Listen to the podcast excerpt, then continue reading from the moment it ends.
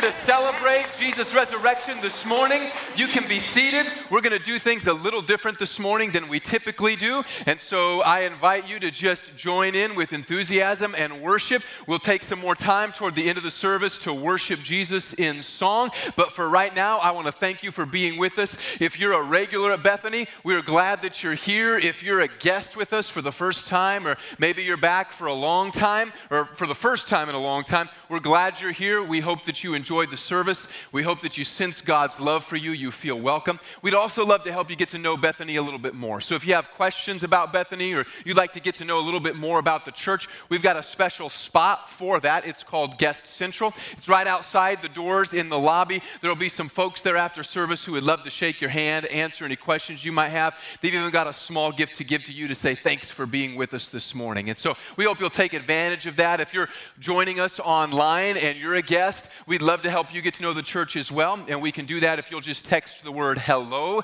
to 413 300 6061. That will give us an opportunity to text you back and we'll get the ball rolling that way. So, happy Easter. We are glad that you are here. And I want to thank you all for your partnership in what God is doing here at Bethany. Because of your faithfulness in prayer, in service, and in giving, we're able to do many different kinds of ministries to help people to know the good news about Jesus. Like the one we're going to do this morning in just a few moments, but also like we did yesterday at our Easter egg hunt. And I want to thank all of the volunteers who came out for our Easter egg hunt. We had a great morning. God gave us great weather and held that off, and we had an opportunity to minister to a a lot of kids. We're grateful for the TNT puppet team and for their ministry. We had a lot of kids respond when they heard the good news, and we're praying that God will water those seeds and help them to grow in their lives. And so, thank you for those who participated, and thank you for those who have given. Because of your faithfulness in giving, we're able to do outreaches like these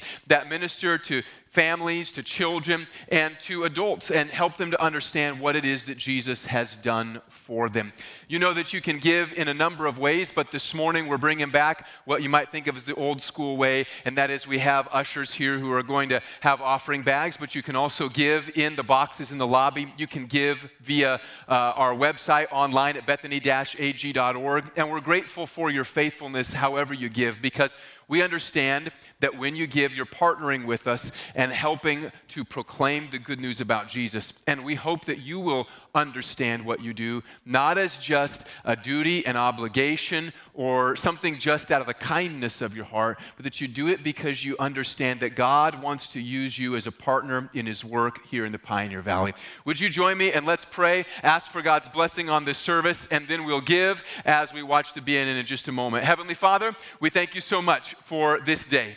Thank you that it is Easter. Thank you for the opportunity to worship you, to celebrate what you've done for us in Jesus, to remember the life we have in Him. We pray for your blessing on this service, your grace on all that takes place in it, and that we would experience your presence. And Lord, we thank you for how you have provided for all of our needs. We ask that you would help us to be generous in how we give so that we can continue to proclaim faithfully the good news that Jesus is alive and that He saves us. We love you and we thank you for that. In Jesus' name we pray and we believe. Amen. Well, congratulations, you did it. You made it to church on Easter. And if you're a regular, maybe this is just another exciting day, a, a, day to celebrate something that's unique among all of our holidays during the year. Maybe it's more of a biannual checkup for you. You're here on Christmas, you're here on Easter, and you feel like that's probably good enough. God can't ask too much more than that, can He? Maybe others are here because they're as a pesky neighbor and they would not leave you alone, or because your mom kept asking and you knew that you would be shunned for the next six months if you did not show up to church on Easter. And that's okay. Whether you came gladly wearing your pastels, ready for that family photo when the service is over, or you were dragged here begrudgingly, for our part, we're glad you're here. Welcome to church, and we hope that you have a great morning. But why are you here on Easter? Why today? What makes today the day when everybody invites their friends and when everybody's mom expects that they're going to be in church? What's so special about being in church on Easter Sunday? Well, if you're even vaguely familiar with Easter, you'll know it might have something to do with new life or Jesus rising from the dead or something like that, and that's true. Easter is the day that Christians celebrate Jesus' resurrection from the dead, and we highlight that resurrection today. So it is a day where we emphasize joy, we emphasize life, we emphasize new birth and things happening, and we do that but with all of the cultural trappings of Easter the bunnies, the pastels, the chocolates, the, the flowers we can't skip over the dark part of this story that made Easter necessary. See, there's no need for new life or for resurrection if there isn't any death. And death is a big problem, isn't it? I mean, we know that everybody dies. Nobody in our lives will last forever. And yet, that doesn't make it easier when someone we love dies, does it? When someone you love dies, you don't just shrug it off and go, eh, everybody's got to go sometime. I guess, you know, no big deal, right? No, you don't do that. When someone you love, when someone you care about dies, you grieve, you mourn. It hurts. The separation hurts. The feeling of loss can be crushing, even though loss isn't unexpected. I recall the crushing feeling after my wife and I lost a child to miscarriage. And I, I, remember holding that little boy in my hands and weeping and grieving with my wife with his lifeless body and wondering why it hurt so much to lose someone I'd never even had the opportunity to meet. Remember getting a phone call when I was 22 years old. My mom said, Hey, your, your cousin, who is also my best friend, is being taken to the hospital with some pain in his chest. And I thought, okay, well, I prayed for him. I thought, no big deal. He's young. You'll probably give him some medication. In the next couple hours, my mom will call and say he's at home and he's fine. Instead, about five minutes later, my mom called and opened with, He's gone. And I remember just the crushing feeling of what does that even mean? He's gone. He was 22 years old. He was healthy. He, he was living life for God. What do you mean that he's gone? And then I remember the waves of kind of disbelief and of, of just grief that would come over me for months afterward. And you all know what I'm talking about because you've experienced this. You know what it feels like to lose someone. And on a broad scale, we all know what it feels like to experience death because We've been in a season in our culture where death is not uncommon, whether it's because of pandemic or because we see it highlighted through the atrocities of war on the news every day. And we're living at a moment where death isn't far from any one of us. And yet, when we see it, we're all still appalled by it. And on the one hand, you could say, well, there's nothing more common than death because it happens to all of us. And on the other hand, you could say there's nothing more unnatural than death because it hurts so much when it happens. God says that death is the result or is the wages of sin. Now, that doesn't mean that everybody dies because of some particular sin. It means that the fact of death and of loss that we experience, the pain and fear we have for death, resulted from sin. The crushing feeling of separation, the loss, the fear, that's the result of sin.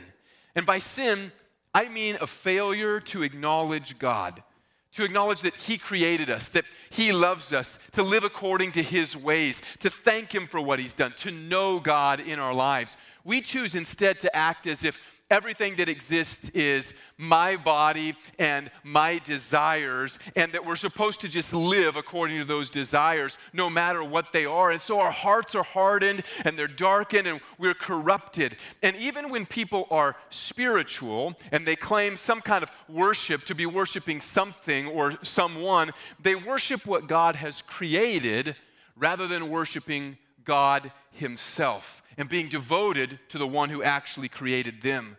And this results in separation from God, which is the ultimate kind of death.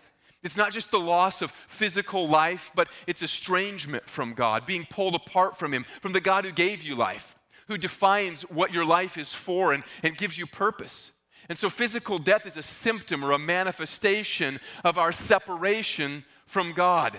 And that separation from God is eternal. It's death, it's, it's hell. And you could see this if you look at the development of art.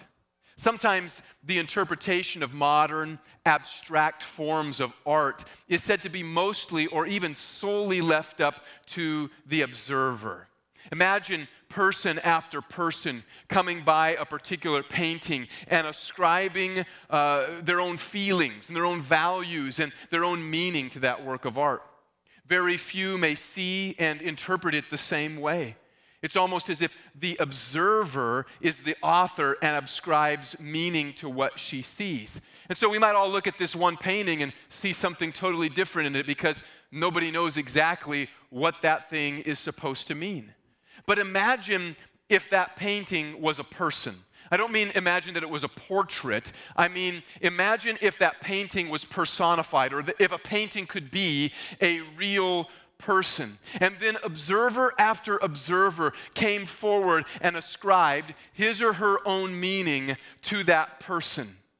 If that individual didn't know who she was, didn't have a solid sense of identity, didn't have a deep sense of purpose or meaning, then her life would just become about chasing what other people said or thought about her whatever meaning they might ascribe to her life. And while that might be okay for a work of modern art, it's really damaging for a person. But this is essentially what sin or rebellion against God does. It says that you weren't made for any real reason outside of one that you either invent for yourself or that other people read into your life and invent for you. And so we learn to chase our own pleasures and our own desires and to pursue our identity in the hope that others will recognize it. And what we usually say is affirm us in that identity. And so we ignore the artist and his intention for our lives, and we chase meaning in the things that God created rather than pursuing meaning through God himself. And though God is angry because of sin, because of our foolish refusal to acknowledge him as God, our creator, he still loves us. And so he did something about it.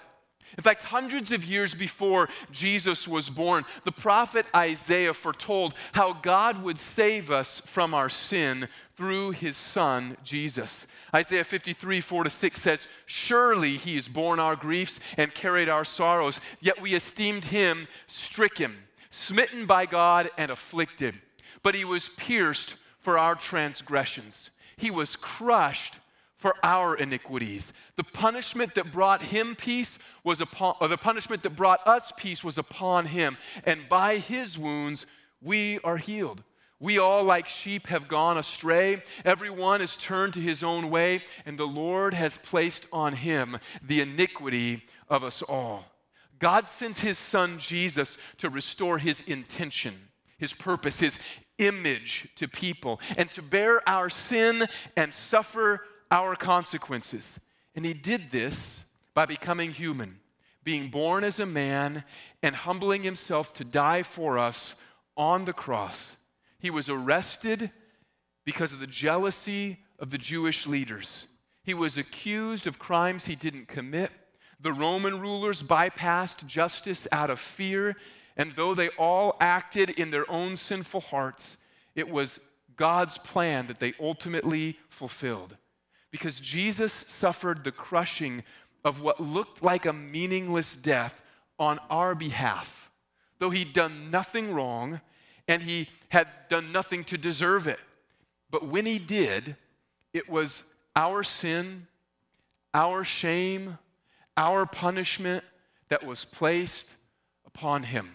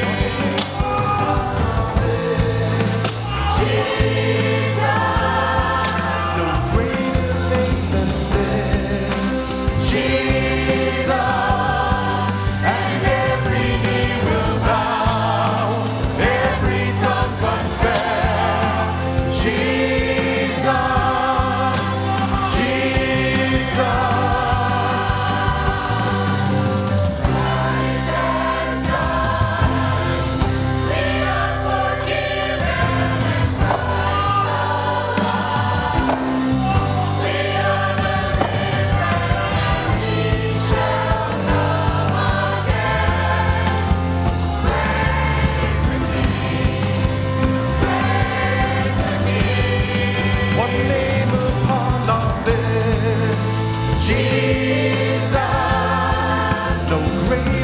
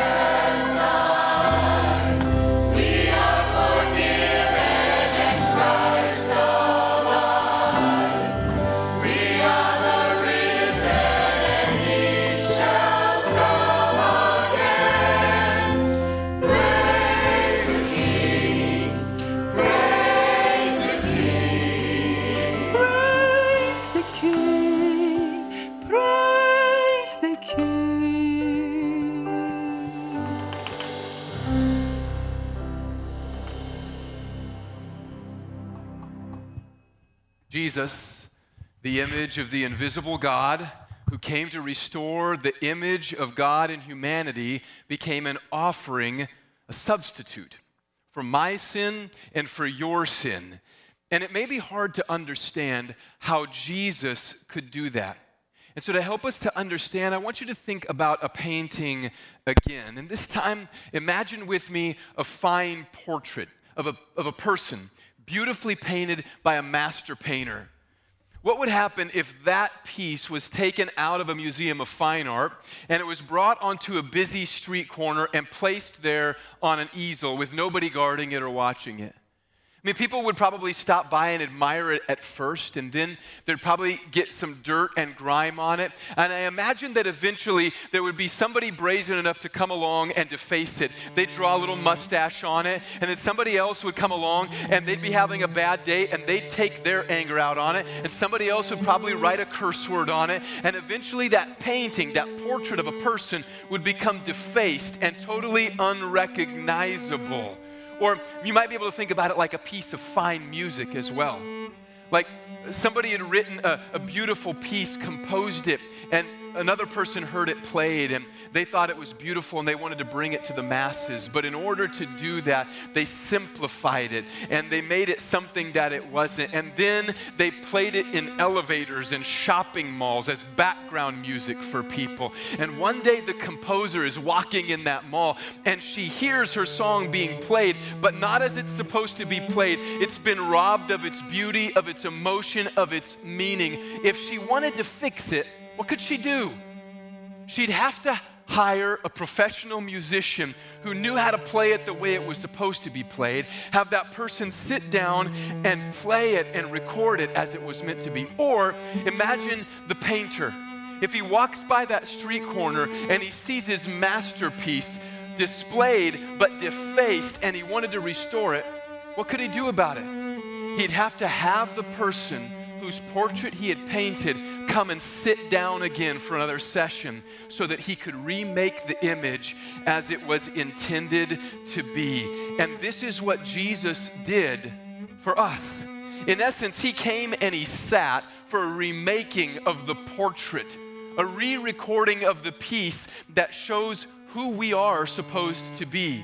And he did this through his teaching, he did it through his love, his compassion, but he also did it when he died on the cross for our sin. Now you might ask, why did Jesus have to die? Why couldn't God just be nice and forgive? Well, one reason is because God is just. Take a really bad sin, for instance, say murder. Do we really want a God who would just overlook murder as if nothing at all had happened? Could we trust such a God to be just with us or with the rest of life if he just overlooked things like that? Could we call that justice? I would argue that we couldn't. We couldn't call it justice and we couldn't trust him. Now, you may not be a murderer, but the reason that murder is wrong, that it is sin according to God, is because it destroys someone who was made in God's image with built in moral value and purpose. And if you think about it that way, then we've all defaced God's image in our lives or in the lives of others. We've defaced his purpose and his meaning. So, murder is a matter of degree, it's not a different kind of sin. All sin is a sin against God's glory, an offense against Him, and against His image and His purpose for our lives. And so God couldn't be just and just let us off the hook The penalty had to be paid, and that penalty was satisfied when Jesus died on the cross for us. Another way to think about why Jesus had to die is because forgiveness is costly suffering. And you know this from your own experience. I mean, if you ever loaned somebody money and then decided to forgive them, it's not as if because you were nice, the money appears back in your account, does it? No. In order to forgive someone, you pay their debt. They get what they didn't what they weren't owed, but you have to pay what you didn't owe if you decide to forgive them. And this is true in a moral sense as well. We know that if someone hurts us, they offend us, they wrong us, lie about us, cheats on you, then you decide that you're going to forgive them, to really forgive them, not to pretend like you've forgiven them, but then make them pay through the long process of guilt and, and, and fear in their lives. But if you decide to really forgive them, does the pain that you experience because of what they did to you just go away? Does the tension and awkwardness just disappear? Do you automatically forget what happened? No, no, you pay the price through your decision not to hold it over them, not to talk about them behind their backs, not to tell other people about what they did, not to embarrass them. You pay the moral price for what they did internally. Even if that price can't be quantified, we all know that to forgive someone is costly and it hurts. Could it be that our experience of forgiveness is a reflection of a larger truth about God? That forgiveness doesn't just mean that the offense disappears, that the sin evaporates, but forgiveness means costly suffering for the one who chooses to forgive. And if forgiveness is costly suffering, how can God forgive? Since He's perfect and He's eternal and He can't suffer like you and I do. He did it by sending his son Jesus in the image of man, by becoming a real human being, so that he could suffer for our sin by dying on the cross. And there, on the cross, humanity expressed its sin against Jesus, and Jesus bore our sin. But that can't be the end of the story, can it? Because if the end of the story is the death of the hero, then all we're left with is a reality in which there is no hope of salvation for any of us. If the story ends with Jesus' death and burial, we wouldn't be here this morning. We wouldn't even know that story. Jesus would have been utterly forgotten one of thousands of others of zealous Jews who the Romans crucified during the first century. His followers would not have written about this. They would not have given up their lives for the promises of a dead man. But because he is the eternal Son of God, and he had not sinned himself, but he had walked perfectly with God the Father, death couldn't be the end for Jesus. The price of sin had been paid. The costly suffering for forgiveness had been endured. And having expressed the image of God as humanity was supposed to, and yet dying for sin, Acts 2:24 declares, God raised him up, loosing the pangs of death because it was not possible for him to be held by it. Death, the thing that everyone fears, that everyone must endure and yet seems so unnatural met its match. It couldn't hold the author of life. And so, another prophecy from the same prophet who foretold that Jesus would bear our sin and be crushed for our iniquity, that came to pass and it was fulfilled when Jesus rose and death was swallowed up in victory.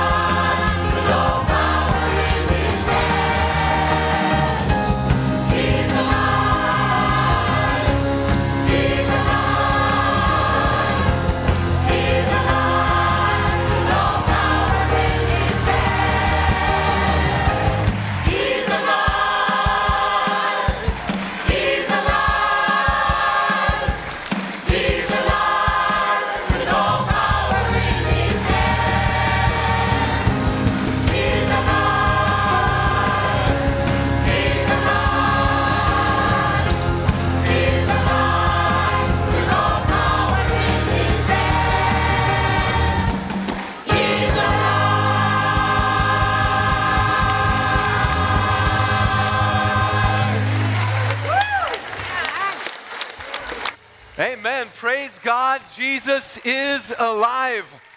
And that means something fantastic for you and I. But let's get back to that idea of an image or a portrait for just a minute so that we can understand what Jesus being alive means for us. Because if Jesus came and he represented what we were supposed to be, he was the man that we were supposed to be, he was the human that we were supposed to be, and he came and he sat for that portrait so that the image of God could be repainted and repaired in us. How do we receive that? How can Jesus, his death, his resurrection, how does it get counted for me on my behalf? How does what he did restore me to the purpose and meaning for which God made me?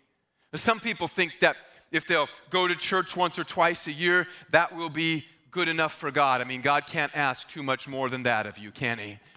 And some people think that if they make their mom happy on Easter, well, that, that's got to make God happy, right? Well, that's good. We're glad you made your mom happy on Easter and we're glad that you're here. But that's not how this works. Some people think that if they'll just believe the right stuff, that makes them good enough for God. But that's not how God says that you receive His grace and the gift of salvation, being right with Him again. He says that you receive it by faith. But this kind of faith is not just believing the right stuff or belonging to the right church. Here's what the Word of God says faith looks like. In Romans chapter 6, verses 1 through 4, it says this What shall we say then? Are we to continue in sin that God's grace may abound? By no means. How can we who died to sin still live in it? Do you not know that all of us who have been baptized into Christ Jesus were baptized into his death? We were buried, therefore, with him by baptism into death in order that, just as Christ was raised from the dead by the glory of the Father, we too might walk in newness of life.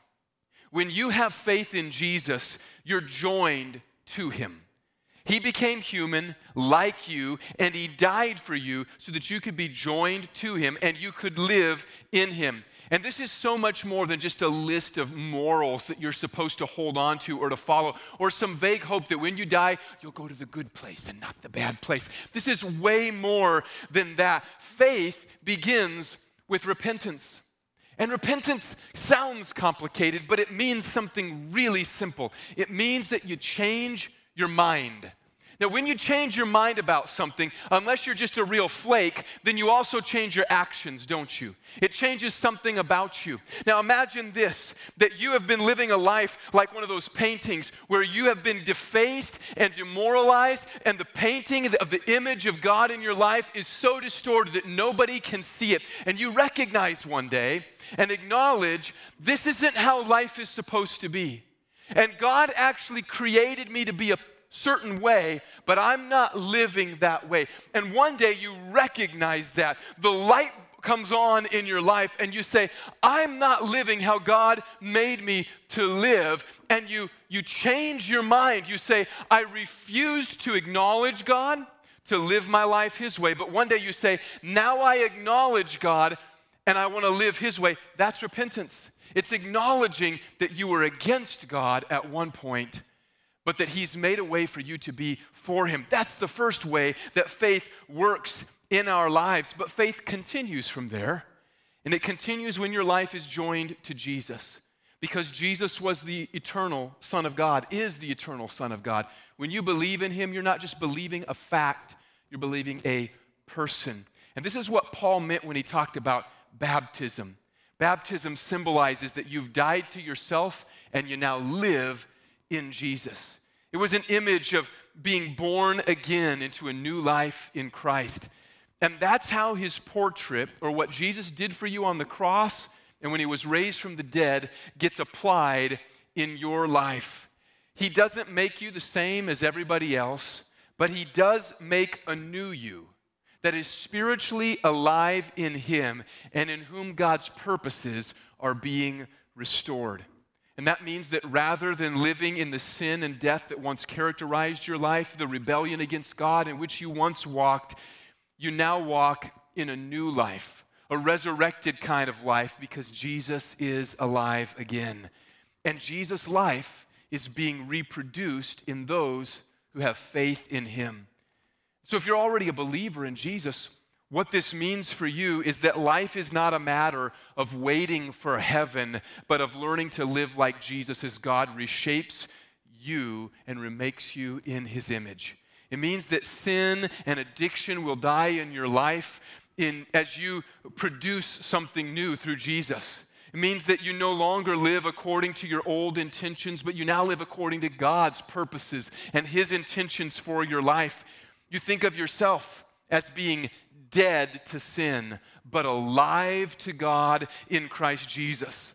The resurrection of Jesus should fill you with passion to walk in this new kind of life. You've not been saved so that you can remain the same until you die or Jesus returns. You've been saved and redeemed so that you can live a life of righteousness and peace and joy and walk in God's power until you die or Jesus comes back. And so, if you're a believer in Jesus today, the good news of the resurrection, the reminder of Easter Sunday and of Resurrection Sunday is this for you that life is not to be something settled, stagnant, and not moving, but that life for you is to be a continual movement toward becoming like Jesus in and through his power. It means that if you're struggling with addiction or fear or anxiety or shame or guilt as a believer, you bring these things to the cross, but you expect that you will walk in newness of life. It means that sin should be put to death and victory should be yours in Jesus. Faith in Jesus, if you're a believer, and the reminder of Resurrection Sunday is I don't walk in death. I walk in newness of life. And any old part of me that is still clinging on, I want to get rid of and put to death because Jesus already paid for that and he rose from the dead that I might have power to overcome and live God's purpose for my life and not my own purpose for my life. But if you're not a believer in Jesus this morning, this means that God is offering you a way to have new life by faith in Jesus. In spite of your guilt before God that you can't erase with your good works or by coming to church on Easter, and which actually makes all of us God's enemies and means that we deserve his judgment against our sin because he made us and yet we refuse to acknowledge him. Instead, God offers forgiveness and grace if you will repent, change your mind, and believe, trust in Jesus. And the new life you will gain is not only a, life for right now, as God will work in you and change you, transform you, but it's an eternal life. 1 Corinthians 15 49 talks about this image of God and what it means for those who believe in Jesus. It says, Just as we have borne the image of the man of dust, the sinful man, the man condemned to death, we shall also bear the image of the man of heaven Jesus Christ, the perfect man, the man who gives eternal life. Right now, if you don't know Jesus and have faith in him, relationship with him, you bear the image of the man of dust. You're lost in your sin, you're separated from God. But if you will repent and you will believe in Jesus, you will bear the image of God's Son who will give you new life and it will bring about spiritual life now and will bring about eternal life as well when Jesus returns. We began today talking about the big problem of death. It's something that we all face, but that we nevertheless feel is totally unnatural and shouldn't happen. We're appalled when we see it. Perhaps that's because it is unnatural. Perhaps that's because God did not create us in order to die and be separated from Him. If you've put your faith in Jesus, you're no longer stuck in your sin. But if you've not put your faith in Jesus, then you're still stuck in that sin and that death and that fear and that separation from God. But the good news for you this morning is that nobody here did anything to earn or to deserve salvation or being right with God. No single person here did anything to earn forgiveness Today, we didn't come to church to celebrate that we were good enough and to say, look at us Christians, look how we clean up for Easter. We didn't come to church for that. We came to church because we remembered today that we have been reborn through Jesus. That our lives, once trapped in sin and darkness and rebellion against God, have been remade into something new, filled with peace and joy and hope and a promise of eternal life. Today, if you don't have that hope, if you don't know that peace, if you know that you're not right with God, that salvation is available to you just like it was to me, just like it was to anybody else. It comes by faith and because of God's grace. It doesn't come because you came to church on Easter. It doesn't, doesn't happen because you're going to clean yourself up. It doesn't happen because you're going to make yourself look nice. You're going to do enough good deeds to outweigh your bad deeds. That's got nothing to do with the gospel. That's humanistic, worldly thinking. The gospel of Jesus Christ is this that while we were stuck in our sin, God sent his son to bear our sin on the cross. And then he raised him from the dead so that we could have new life. I'm going to ask you if you would to just close your eyes for a moment. If you don't have that new life in Jesus, maybe you're stuck in sin and rebellion. You know what I was talking about earlier when, you, when we were talking about the fear of death or the sense that there's a lack of meaning or purpose in your life. Maybe you understood when I said it's like a, a, a line, a parade of people are coming to observe you. And whatever you think is going to make them happy, whatever you think is going to help them to think you look good, that's the image you try to present. That's the identity you try to portray. And so your life has become become about chasing either your desires or what other people will affirm in you. And you've got no root, you've got no foundation, you feel like you're floundering. You've got nothing solid in your life to hold on to except this reality that I've got to chase pleasure while I can because one day, like everybody else, I'm doomed to die. The good news of the gospel of Jesus is this that if you will believe in him by faith, if you will repent, change your mind today about how you've been running away from God God and you'll instead trust Jesus and say, God, my life is not about making my own meaning, but it is about being restored in the meaning that you had for me, the image of your Son. The Bible says, you will be saved. God will redeem you. He will change your life beginning today from the inside out, but He will also guarantee you eternal life. A life that's not void of meaning, a life that is not void of purpose, and a life that doesn't stop just when physical life stops. But he promises that when Jesus returns, he too will raise you from the dead.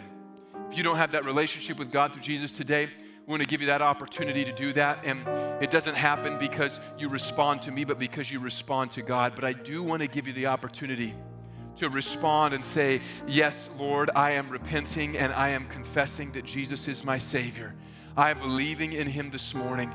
And so today, if you felt as you came in that sense of convincing in your heart that the story that was shared today about the good news of salvation through Jesus is true, and you know that you need that you need that transformation, that change, forgiveness from God in your life, I'm going to ask you to just confess that and believe it today and just signal that you are by just lifting your hand. If you don't have a relationship with God through Jesus and you want to begin that today, putting your trust in Him, believing Him for salvation, no longer trusting yourself in your own image, but instead trusting yourself to Jesus, would you just lift up your hand?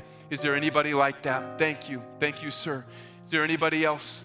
If you're online and you want to respond, you can just text the word hope to 413 300 6061. We'll respond to you that way. But is there anybody else here this morning you want to respond by trusting Jesus? You want to put your faith in Him today, confessing how you've been rebelling against Him and instead believing in Him for salvation.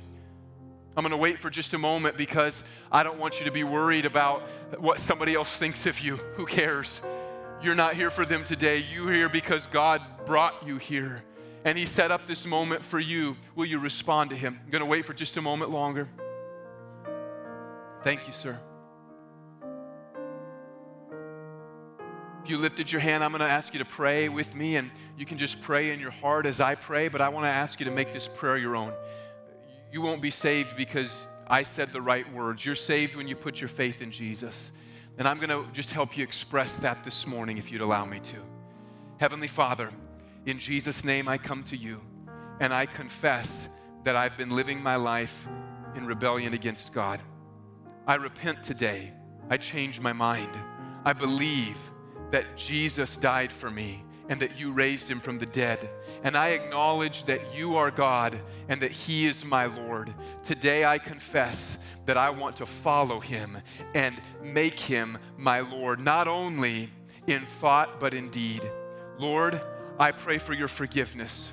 I've run from you and I've done what's wrong, but I pray that you would make me new today. And I put myself in your hands, believing that I'm made new, not because of something I'm doing, but because of what Jesus has done for me. I put my trust fully in him, and from today on, I want to walk by faith in Jesus. It's in his name I pray. Amen. Amen. Church, would you stand with me and let's praise God for a moment for what He's done? Would you just lift up in your own words and in your own voice and maybe even with your own hands? And would you worship Jesus because He is alive and He has saved us? Lord, we bless your name. Jesus, we thank you. We worship you. There's no God like you. No one has done what you've done for us. And today we recognize that you are alive and we celebrate the salvation we have in you. Jesus, there's who is like you. And we love you today. We rejoice in you and we thank you for new life. Lord, let us walk in that newness of life. Let us walk in your grace and in your power. Thank you, Jesus. Church, we're going to continue to celebrate that Jesus is alive. And as we do, we're going to sing some songs. And I want to ask you if you would join in, not watching what's going on, but celebrating what Jesus has done in your life. He's brought you out of darkness and into light, He set you free from the kingdom of sin and Satan and brought you into the kingdom of His beloved Son. You have redemption and freedom in Him. You have a new kind of life in Him. Will you rejoice in Him this morning? Let's praise our risen Savior, Jesus. Oh, we praise you this morning, Jesus.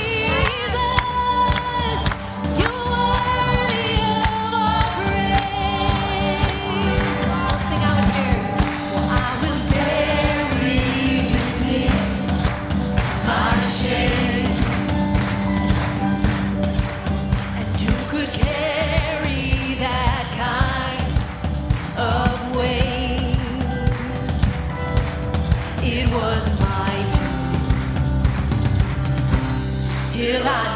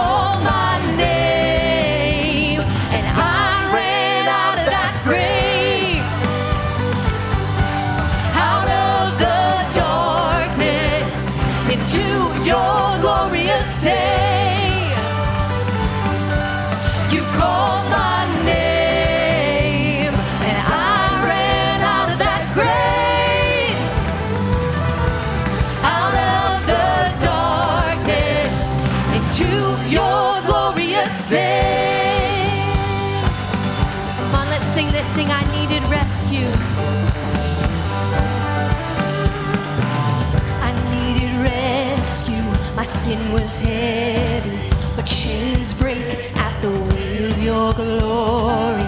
I needed shelter, I was an orphan.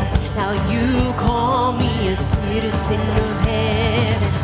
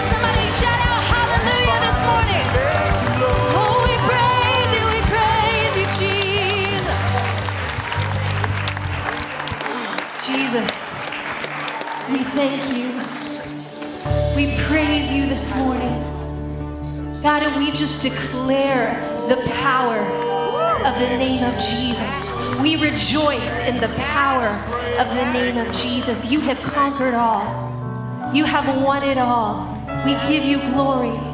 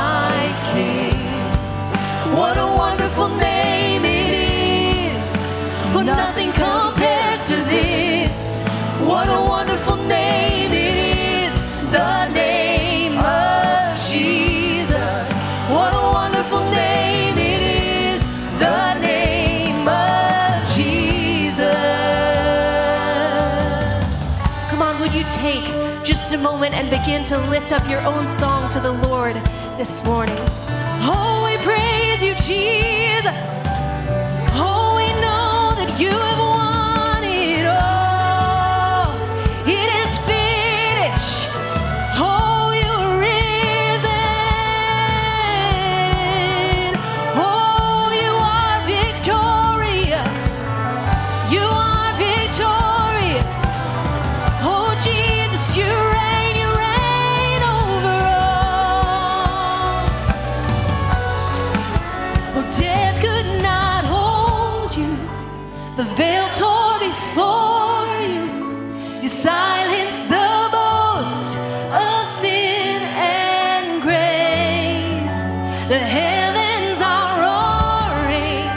the praise.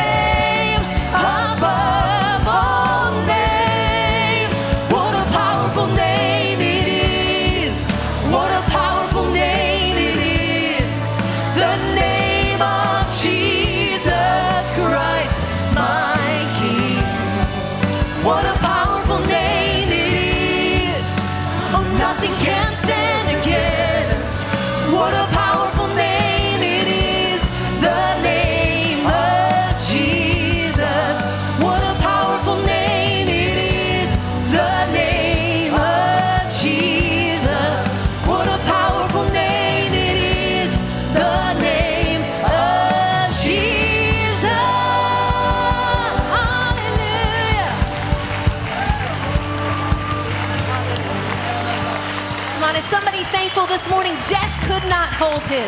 He has no rival. It is finished.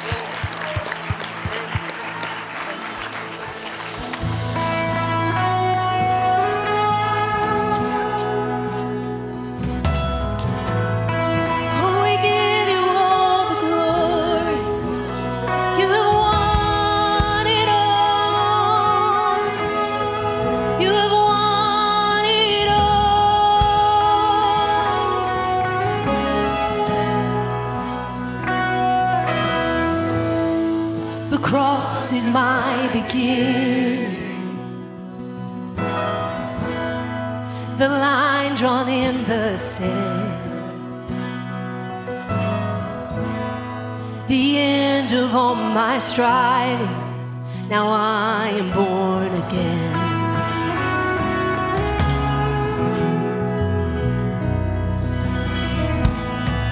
There Jesus was forsaken. So I will never be. His grace is my salvation, the gift of God.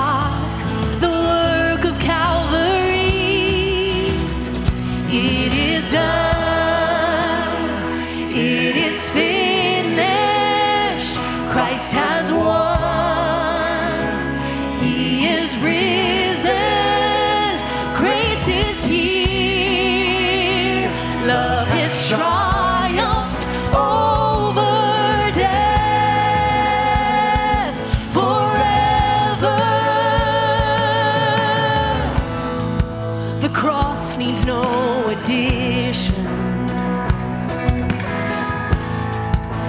mercy is complete. His love is not in question. The Son of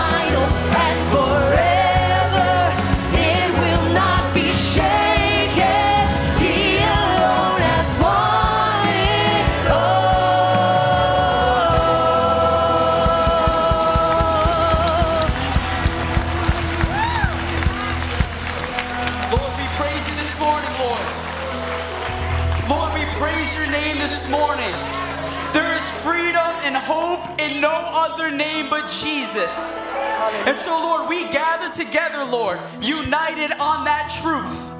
There is no hope in this world, there is no hope in each other but in Jesus. So, Lord, this morning we praise you. We praise you, Father, for resurrecting your Son.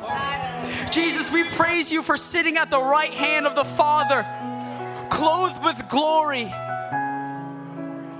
All kingdoms are under your authority, Lord, and we praise you and thank you. Lord, we ask that this Resurrection Sunday would not just be one off event, but Lord, that your resurrection would dictate the way we live our lives. That God, we would see our destiny, our meaning, our purpose through the lens of your resurrection. That God, you want to put your life in us. So, Lord, we praise you. We acknowledge you as King. We love you here this morning. Praise you, Jesus. Let's just give him another hand of praise. Worship you, Lord.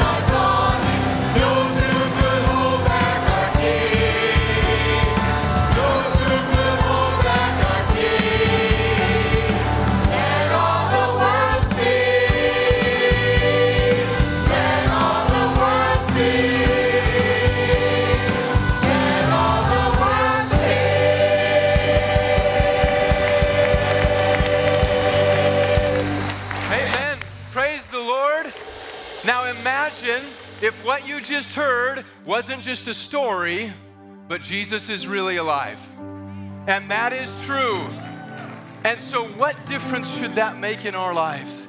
It means we walk in victory in the power of Jesus. Doesn't mean we live a life free of suffering or difficulty, but it means that we live a life of confidence because Jesus has already won the biggest battle.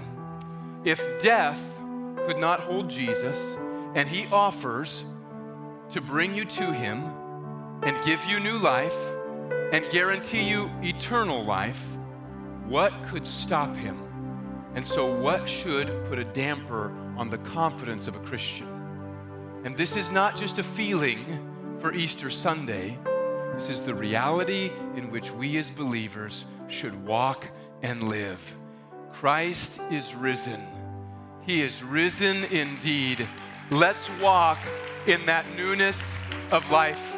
This morning, if you raised your hand and you wanted to give your life to Christ, There are going to be some prayer partners. In fact, our prayer partners, pastors, deacons, deaconesses, if you can just go ahead and make your way forward now. There are going to be some prayer partners to pray with you. We would love for you to come and to receive prayer before you go. We have a, a small book that we'd like to give to you to just give you some direction of what do I do now that I've confessed faith in Jesus. So if you raise your hand or you wished you would have, you say, Hey, I didn't, but I wish that I would have. Come and pray with one of us. If you've got a need in your life that you want to pray that God's resurrection power through Jesus will help you to overcome or break bondage or bring healing, we'd be happy to do that as well. Otherwise, we hope to see you back here again, perhaps next Sunday at 9 or 11. Until then, go in God's grace and in His peace and walk in the new life He's given us through His Son, Jesus.